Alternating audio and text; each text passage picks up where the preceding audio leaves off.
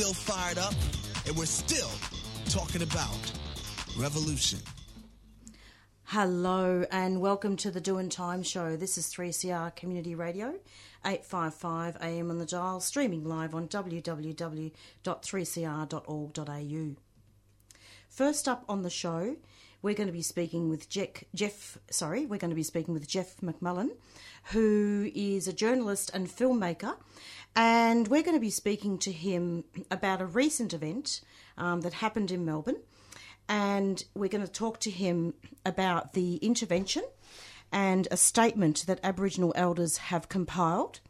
And concerned Australians actually organised this event, and it's called Time to End 10 Years of Intervention. In the Northern Territory, um, there was a statement, and a large group of eminent Australians across the fields of law, health, academia, and the arts are calling on the federal government to heed the pleas by Indigenous elders for an immediate end to discriminatory policies in the Northern Territory and elsewhere. Their statement to be launched at Melbourne Law School on Monday, 28th of August, which has just been, says that 10 years of federal government intervention in the Northern Territory illustrates the continuing discrimination, racism, and lack of justice towards Indigenous people. So, um, shortly, we're going to be speaking with Jeff, Jeff McMullen about that. And after that, we're going to speak with Rosalie about the same topic, and she's an Aboriginal um, elder. So, we'll be um, speaking with, with Auntie Rosalie um, pretty soon. So, without any further ado, I'm hoping that we're going to be speaking with Jeff. Hello, Jeff. Welcome to the program. Good afternoon, Marissa. It's lovely to have you. Good afternoon. Um, now, Jeff, I'm just wondering if you could just um, introduce yourself very briefly and just talk a little bit about um, some of some of the work that you've been doing. Well, over my 50 years of journalism, uh, you can't be in Australia without seeing the injustices that have been continuing throughout that half century against the First Peoples. And so it, my work began reporting on those injustices and progressed to trying to do something about it, to work with communities, and in particular to give voice to the priorities of Aboriginal and Torres Strait Islanders about changing what is wrong. So my work has been across many fields literacy, health, community building, and always advocating that they have the answers to these difficulties.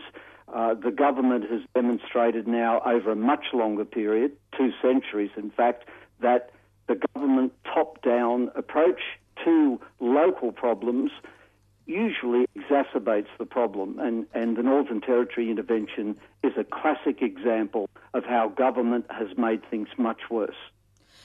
Absolutely. And it's quite frustrating, isn't it, Jeff? Because a lot of the time in mainstream media, it certainly isn't picked up about the fact that Aboriginal elders are not being listened to.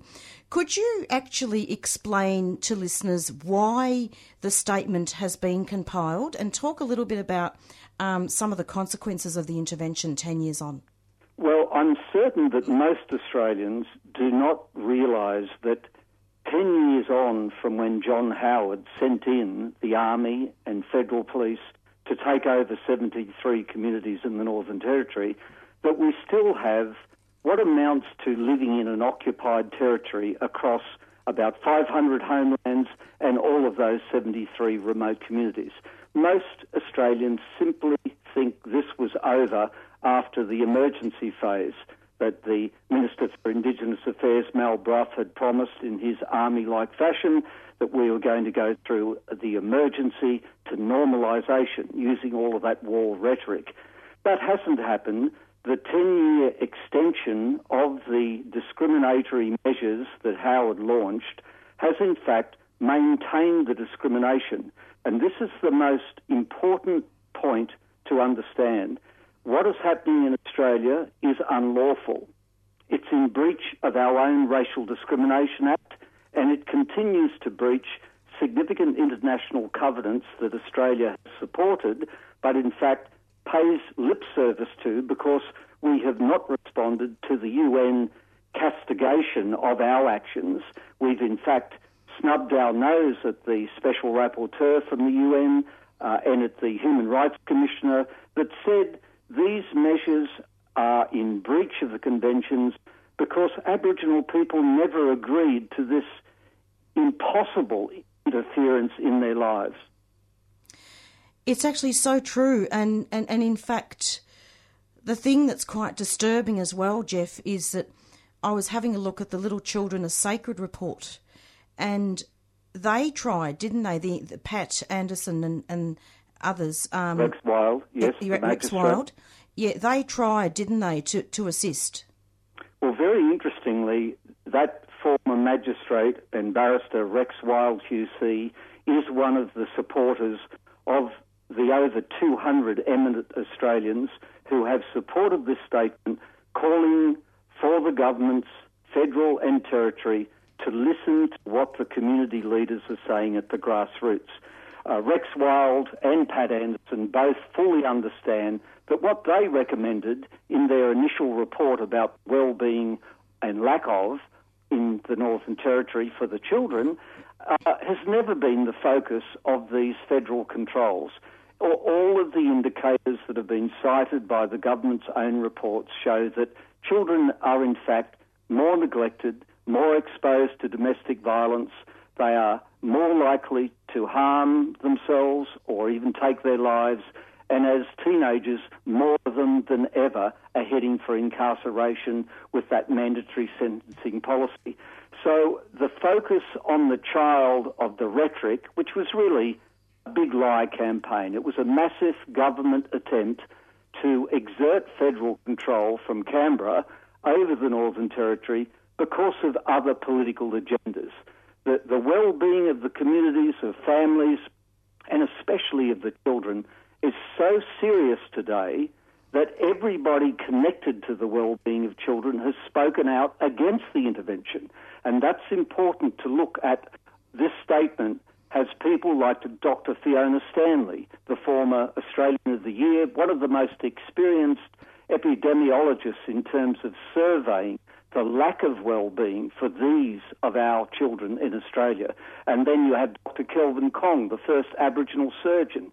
So there's a great deal of authority in many of these names, especially the jurists, the lawyers, the QCs, who all said, can't you see that what the elders are advocating is a whole of community approach to begin with those children and to try to keep their families together and to see that the conditions that they live in are what any child needs, those essentials to actually arrive at well-being. That's the part that we haven't delivered and the intervention by controlling and then suffocating the voices from the Aboriginal organisations at the grassroots, we have only made things worse to the point that when the government finally admits its failure, and begins to exit from these communities, yes. it's going to be like leaving a war zone. They will then realise what catastrophic damage they've done to the ability of those communities to fix the problems. So the problems haven't been fixed, Jeff? I can't see a single indicator of what the government said this was about that has been addressed. You only have to go to Malcolm Turnbull's uh, Indigenous Health Report Card, the Closing the Gaps report, uh, and you can see that there is no indicator of Aboriginal well-being in the Northern Territory that has progressed. And as I work closely with those communities, as do many of those who've signed on to the statement, we can see with our own eyes that the overcrowded housing, the poverty of the community, the malnutrition of children, the lack of health care for children, the lack of early learning and schooling for children, school attendance is worse, and it, it leads to this avalanche of a combination of mental illness, physical illness, and a collapse, a social collapse. That's what we're staring at, Marissa, and we're not acting. And I guess this is a call to action to say listen to the men and women who live in these communities who are describing with a great deal of anguish their frustration that nobody really is paying any attention. We're all mesmerized by talk of constitutional change and recognition and plebiscites and postal votes are things that may or may not change, but we're not seeing what is right in front of our eyes. Absolutely. And Jeff, I commend you for, for explaining this so clearly. The other thing that I wanted to, to ask you is there anything in the statement that talks about the fact that that land has been grabbed as a result of the intervention? Well, the the land grab begins with the um, undermining of traditional owners and Aboriginal organisations to actually govern their own communities. It's important to see that these lands are privately owned in the sense that collectively, communally, Aboriginal people have the right to these lands. It's really some of the scraps left over from the dispossession over those two centuries. But then, once you undermine the authority of the local organisation, things like housing that should be administered by a local housing authority end up going to contractors, sometimes multinational contractors, that operate like this vast global company that come in, set up a compound, fly in, fly out workers. None of their money actually benefits the community.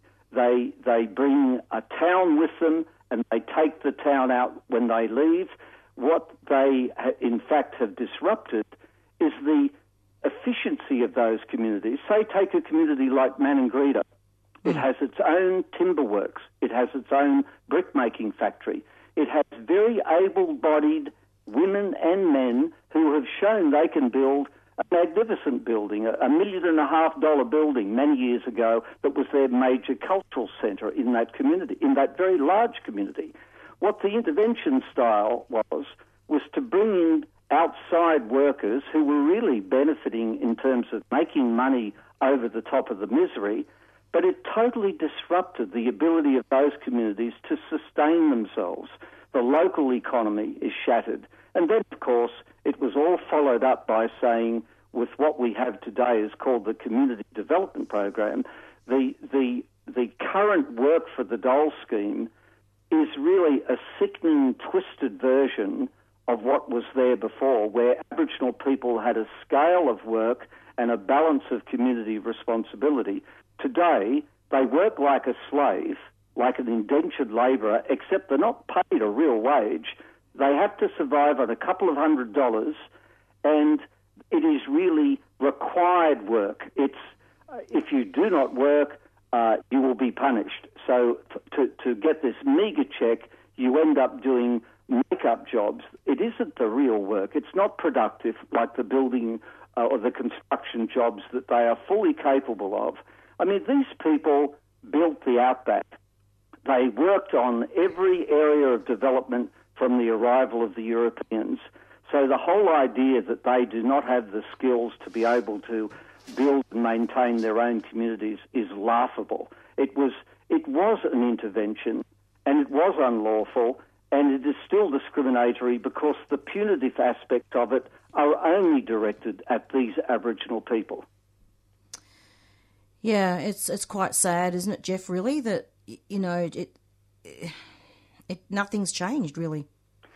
Well, uh, we hope that the uh, strength of the legal analysis behind this document. You you have people here from the former Chief Justice of the Family Court, Alastair Nicholson, and uh, Elizabeth Evatt, who was the, the, yes. the, very first Chief Justice of the Family Court. Yep. You've got people like Greg Barns, who was the National President of the Australian Lawyers Alliance, Julian Burnside, Larissa Behrendt.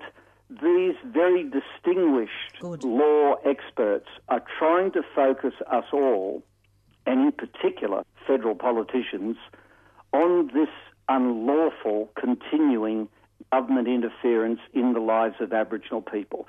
I think if more people truly read themselves into the facts and understand that it's not over, a little baby born in that year that Howard launched this in 2007 will spend first 15 years of life living in an occupied territory. So that's our responsibility is to see that you don't have to look overseas to watch uh, an injustice unravel. You have to look here and, and see that this is our responsibility to act now and see that it's ended because five more years of this will continue to pile on the damage. We'll be looking at an even bigger mess. And of course, ultimately, it will be those communities and their elders that are left to try to clean it up. This is a very old historic pattern in Australia. It is, and in, in, indeed, you could also construe it as 1788 all over again. I suppose you can, and yet why I remain relentless about trying to inform people first and foremost of what is happening. There are much better ways to do this. All of the sectors that you mentioned in your introduction health, education, community building, and human rights have all set out very clear blueprints that are really cooperative but importantly are building what the Aboriginal communities say should be the priorities. And it starts with making their living conditions truly livable. I don't know of a single person outside of those communities who would put up with the poverty that has gone on all of my lifetime. It truly has not changed. Yes. People might have gone from the humpy into an overcrowded house, but the actual conditions of life, the crowded, conditions that children grow up in in these communities has not really changed, and I've been around for almost seven decades. So uh, it's it's unforgivable that with the wealth of this nation that comes from Aboriginal land, that we can't work together. That is the the approach that the elders are advocating. They simply want the government that keeps talking about Aboriginal voice well, let's listen to those voices. And after the government's had its turn and created this mess, let's see if the elders actually have a better way to clean it up. That's exactly right. And in fact, where will where is this statement going, Jeff? Well, it will be heading to uh, federal parliamentarians of all parties. Uh, it's gone to all of the legal bodies that have the potential to advocate for Aboriginal people. It's gone to alliances uh, of lawyers that have the ability to be able to look at the breaking of our Racial Discrimination Act, the transgressing of those covenants, and to see whether it's possible to actually take action if the government persists with this. Because it's interesting to me that you look at our own civil rights tradition, we have some wonderful lawyers that have been eloquent and have tried all the way to the High Court. Michael Kirby's last dissenting um, judgment on the High Court was to say that Aboriginal people should have been given the opportunity to challenge the constitutionality of the intervention in the first place. But he was overruled. So I'm using him as an example to say there are many great legal minds in this country that know we have trampled the Racial Discrimination Act. We've made a mockery of the UN system of special measures because for a thing to be a special measure, in, other words, to have a kind of positive discrimination, you have to have the prior informed consent of the population that you're going to launch those measures on. And in this case, we know this was a military style takeover. It was dressed up as an emergency about children, but there was no consultation and there certainly was no prior informed consent. And so there, there remains many possibilities at the international level of still challenging this. But that's lawyers' work. My work is to try to share with Australians the truth of things and to say, I don't think if you understood how bad things are, that you would really put up with it. I, I think most decent Australians would really be outraged to think that we let children, that we let mothers, that we let old people wither like this, because that is what is happening, Marissa. These communities intentionally are withering on the vine. They hope that the 500 homelands will just collapse. They say they want these people to move off their lands, but show me a town that is ready with housing and schooling and jobs to absorb them. The truth is they are healthier on country. There are many local economic responses that I've mentioned, the, the uh, efficiency of the Maningrida community in that realm of being able to develop a local economy, what we should be doing is supporting those initiatives, not trying to round people up yet again and march them off somewhere else where we will pile on the misery. So there is, there are pathways, and there is a course of action for us all. I think the first thing is the message goes to the federal parliament, and except for the handful of Greens who have opposed this from the beginning, every one of them, Liberal, Liberal Nationals or Labor, will have on their conscience that they have in fact presided over what I believe is the most damaging policy from the federal government since creating the initial stolen generations. Absolutely. And while we're at it, would it be fair to say that it really is an intervention across the whole of Australia? Well, the, the, the smear and the damage to Aboriginal people and Torres Strait Islanders broadly to Indigenous Australians was collective and widespread. It's felt by other parts of the country initially as a psychological assault because stereotyping people, telling the nation that Aboriginal men cannot be responsible towards their children and that they've afflicted something on them that does not happen elsewhere in the community on a scale that is so disastrous that we're going to take over their lives was such a calculated propaganda that really, if you look back to why they launched it, you can understand why they reached for that kind of rhetoric. It was it was overturning the whole belief that Aboriginal people should be living on their lands, organised in their language and cultural groups, and that that was their best social order, the order that, in fact, had been here for 65,000 years or more. So, collectively, this has been an attempt to disrupt the communal, an attempt to break the connection between the First Peoples and their lands, an attempt to move people off the land where they display that continuous occupation that, of course, with our modern treachery in the court system, unless you have that continuous occupation, you are no longer able to claim title to your land. That's the nature of native title.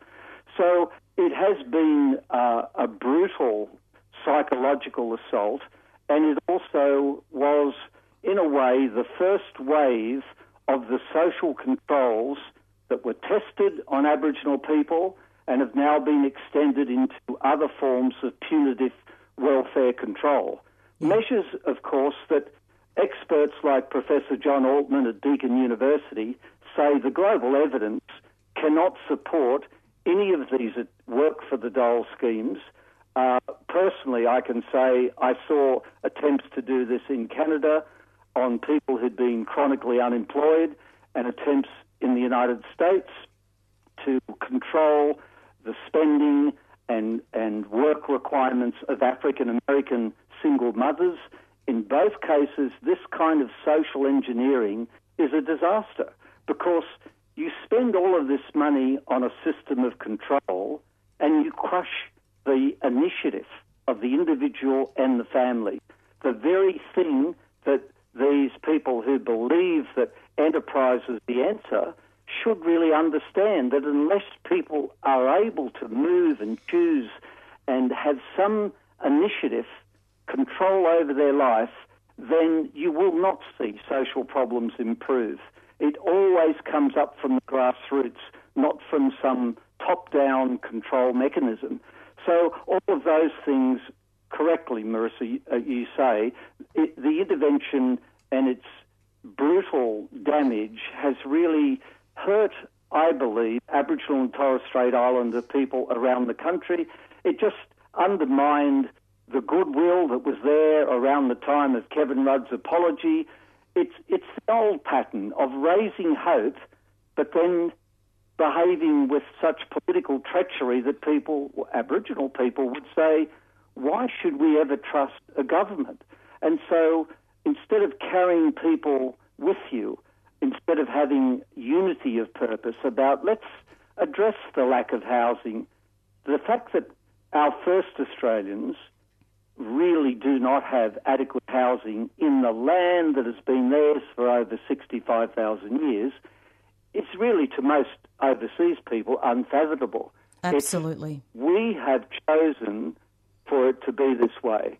It is not that Aboriginal people do not want the same kind of fundamental rights water, shelter, decent food, schooling for their children, work. All of those things are just human needs and they are our rights. But we have not assured those rights and for that, our First People. Absolutely, and that's a really good note um, to end on. And we'll be interviewing um, Rosalie, former Australian of the Year, um, next. Rosalie Kunoth-Monks. That's it. Marissa uh, understands this so well because in her own community around the Eastern Arrernte lands, uh, in Utopia and across the Northern Territory, she has travelled very widely throughout this decade of the intervention, and I think she is a very courageous person, along with Dr. Djiniyini Gondarra, who had also been one of the initiators of, of this statement. The statement. Yeah. Uh, they have travelled as far as Geneva to try to tell the international human rights organisations what was happening, how the law was being trampled. And that led to the special rapporteurs and human rights commissioners coming here and making that independent assessment that yes, this is Australia's record. We are still discriminating against our First Peoples. Jeff, thank you so much for coming onto the program and thank you so much for providing a very, very concise and comprehensive background to the to what's been happening. Thank you, Marissa. Thanks a lot. Bye. And bye bye. And that was Jeff McMullen, um, journalist and filmmaker, and he's done a lot of extensive work with Aboriginal elders and um, and helping to overcome some of the problems and and deep, deep issues in regards to the intervention ten years on. And yeah, we're going to be going to interviewing Rosalie shortly, so um, stay tuned and pretty soon you're going to be hearing um, a song by Kev Carmody called We Shall Not Be Moved. But before that, we'll go into a quick announcement. Indigenous people in Australia and the Pacific have borne the brunt of nuclear testing, and this was not done unconsciously. We found documents in the British archives saying that yes, there is uh, certain hazards, but only to primitive peoples, those that don't wear clothes and don't wash, unlike us British. So the sort of racism inherent in this whole operation was known and understood from the beginning that these were the casualties of a larger imperial policy and that they were able to bear the brunt because they were very small populations and didn't have much political voice. And as we fast forward to today, we see that same thing. 3CR, keeping you informed about Australia's nuclear past and present. At such a time, it's important to have a voice like 3CR, steady, constant, sane, and committed to a nuclear free Australia.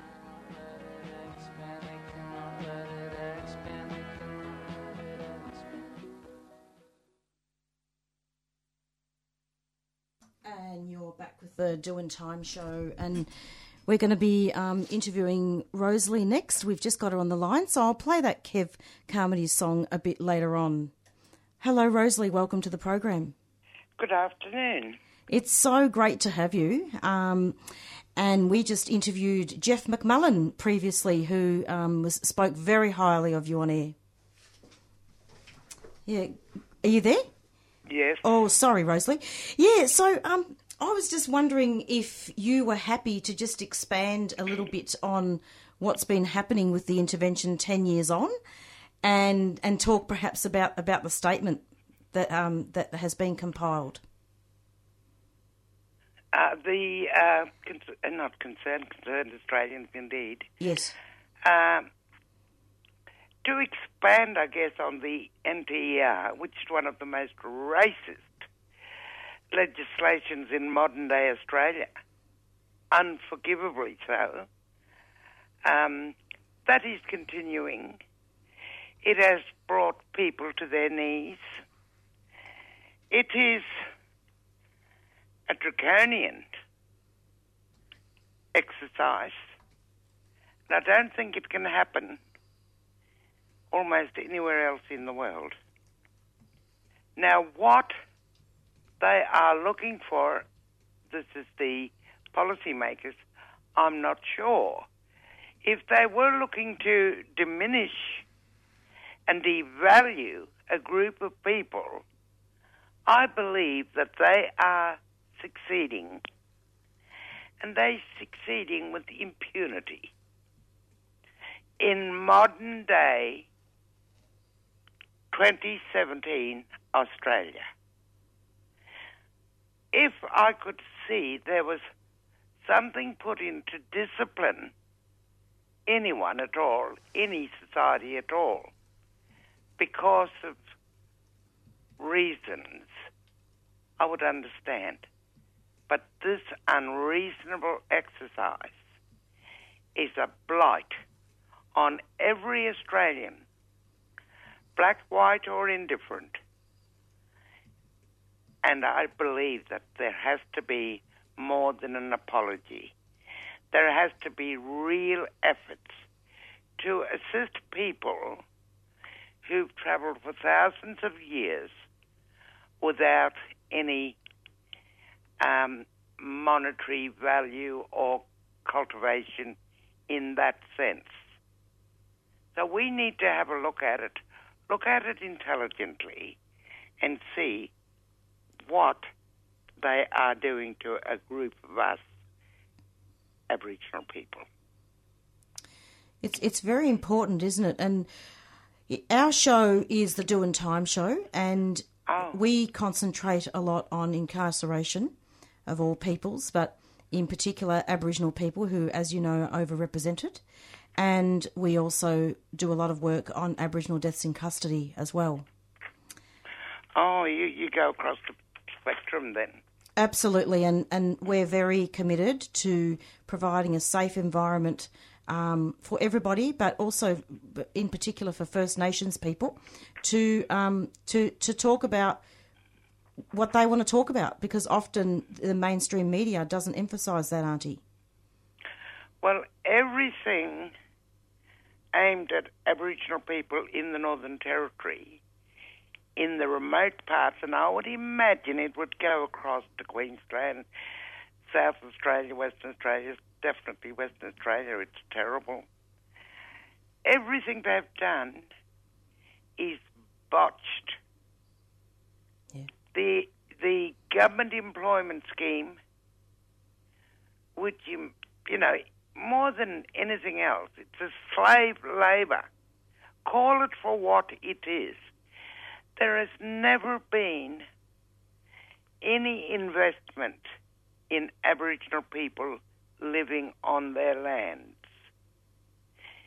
If Aboriginal people, through desperation, moves into a town like Alice or Tennant Creek, they just become the ghetto people, living, living, living not in the main township, but on the fringe. For God's sakes, it's got to stop. It's got to stop. There's, if needs be, there should be Aboriginal identified housing. That gives you a little bit of dignity. And there should be work for Aboriginal people. We have a bad, bad misnomer. It's not real of being people who don't want to participate. Yeah. That's not true.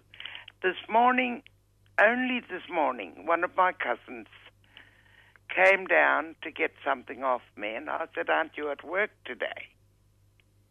And he said, Nobody picked me up because they have to go travel maybe 40 k's away to Arlparra. In this instance, that was the case.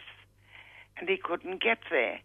Is he going to walk 40, 40 kilometres to uh, CB, uh, that um, Yeah. uh, that um, employment scheme, uh, scheme, government employment scheme. Yeah, it's a long way. It's that, and it's also white teachers not turning up to teach without an apology, without letting the black assistant teachers know there'll be no school today. It's that kind of absolute ignorance Yes. of respect on communities to Aboriginal people. There has to be respect. Well, tell you what, without respecting each other, we won't get anywhere too far. It's it's very true. Rosalie, I wonder, and if you would feel comfortable um, telling listeners what, what land you're from, and if you can explain that, because often that's that's not really emphasised in the mainstream media either. I'm on a land that in the 70s was won back or converted from being a cattle station for a white family back into the hands of, you know, about 2,000 or 1,200 or so Aboriginal people whose ancestral lands it is. And it's Angarapa Utopia is the white person's name.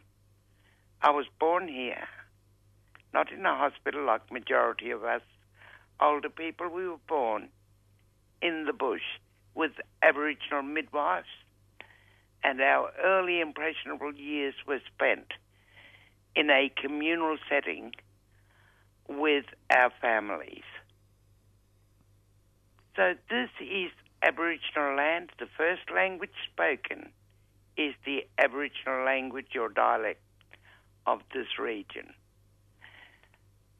And therefore, when they decided to put up a school, all these are like a, a punishment that the government puts in.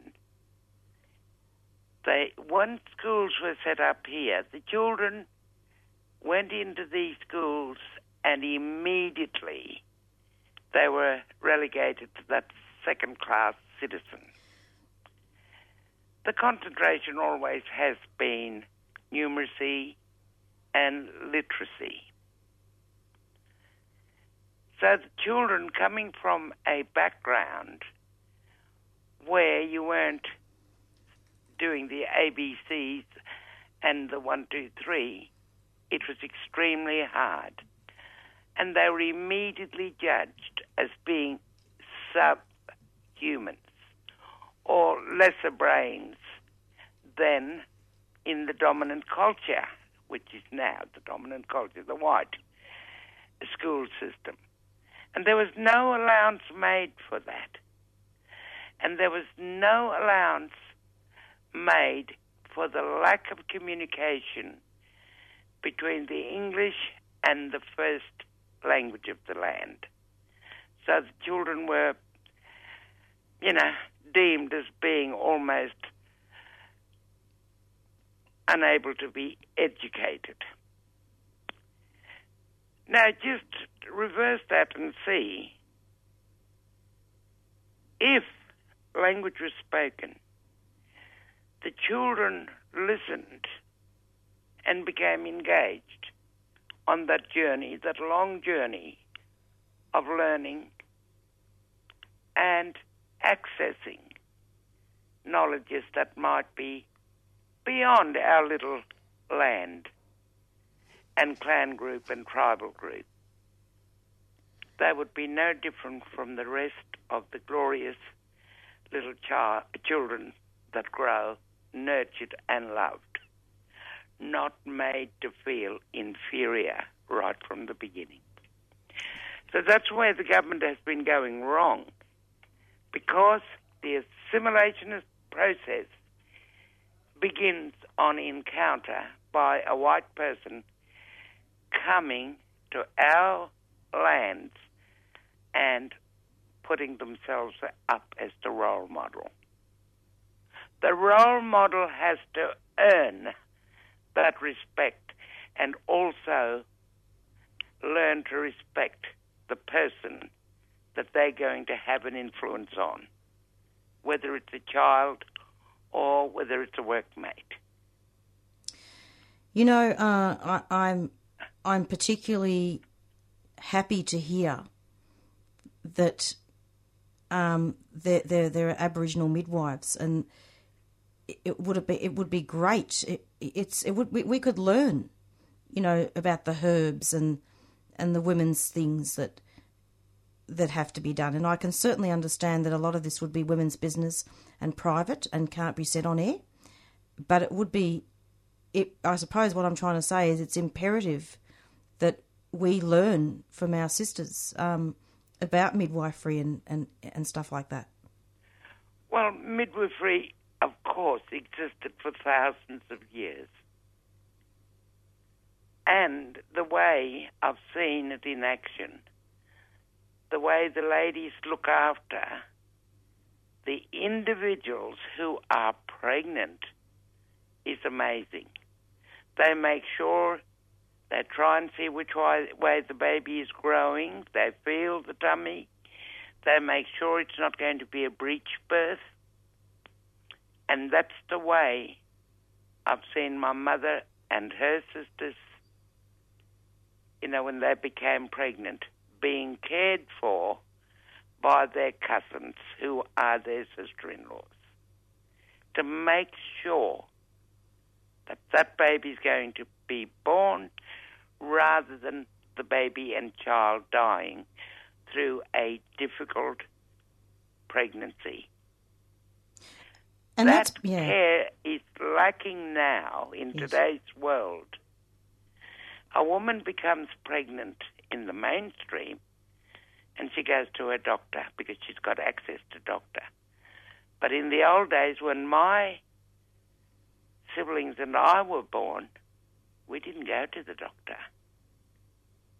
My brother, the eldest one, first one, mum's first baby, myself, and so on, so on. Nine of us were born out bush without a nurse, a doctor, or any other but the Aboriginal midwives. Well, that's great. And and were you able to stay with your mother? Yeah, I was able to stay with mum and dad. My father was the carer. And we were absolutely close proximity and always with our aunts and uncles and all our, you know, clan group. Good. At the age of nine, Dad decided that um, us older ones should access other knowledges. So there's a what was called a hostel Anglican for half caste children in those days. That's what we were called. That's children with mixed, you know, bloodline. So we were sent there, and immediately on arrival, almost, with no neglect anywhere at all in our history, we were made wards. And that was Native Affairs, did that in that time. So I became almost a neglected child because of the colour of my skin. Uh, the government has to take care of me. And that's not just me or my siblings. It went right across the board, right across Australia. That's the recent history. And yet there are people who are saying there's no stolen generations There is. and that it's a myth. Now, these people are lying their heads off in broad daylight and expect us to say, okay, boss, you know better. Those days are well and truly over. My grandchildren won't stand for that. They've, they've seen the discrimination. They've experienced it. So it's time Australia grew up. Not Australia so much, but the policymakers.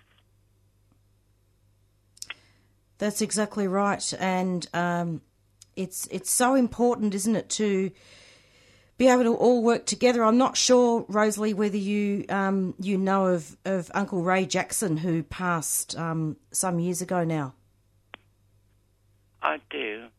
And he used to say, I do. I, "Yeah, go on, go on, yeah." I do recall that person, yeah. He um, did a lot of work on, on deaths in custody, and the reason why I mention him is that he always used to say it's it's black, white, or brindle. you know, we, we all need to help each other. Well, we need to respect each other. Yep. Respect the differences in culture. And one of the things that I'm doing is I would like to set up a, a school here on homelands f- exclusively to address these issues of imbalance, exclusively of devaluing our culture. I have a culture. Setting up an alternative school or education system specifically designed for First Nations children. Because our First Nations children, they don't grow up with one set of parents. We have in our social structure a caring village of people. And we need to have somewhere where we can bring up our children, caring and sharing those children, and also putting into them their self worth. I will not go begging to any white system to say, Can you make me whole again? It is up to us now to heal ourselves. And healing does not mean that we go out of the social structure which our ancestors have put in place in this country and jump into a white man's arena. And the white people know better to heal us. That's not the answer. No, it's not. The answer it lies in our cultural identity. And that's where every Australian Aboriginal person should be. Learning to love themselves again because we've been battered. And no better way of looking at recent history of how we've been battered. And in the Northern Territory, we copped it with the Northern Territory intervention, emergency response. Indeed. So and- my, I, I hope to, I hope to set this up because I don't want too much government funding in it, because government funding comes with this thing of control, and we become dependent on that welfare handout. That's where we're going wrong. Thank you, because that's that's something that that I have often thought myself. To be honest, Yeah. Well, it's no good me leaving here, um, becoming a professor in a different culture, and then utilizing the poverty of my people to raise my profile. I am not apart from them. I am one of them. I hold the language. I hold the ceremonies. And I hope, I hope that in another millennium there will be the distinctly Aboriginal culture, which is second to none as far as I'm concerned, continues to grow. With it will come, because we live in a digital age, we will be citizens of the world as well, comes other knowledges that will not swamp and kill us, like the assimilationist, horrible history of the white culture in Australia. Immediately we became second class, uh, subhuman people. We did not move from our country. We're still here, and we're still dancing and singing, and we are the most resilient people in the world against all odds.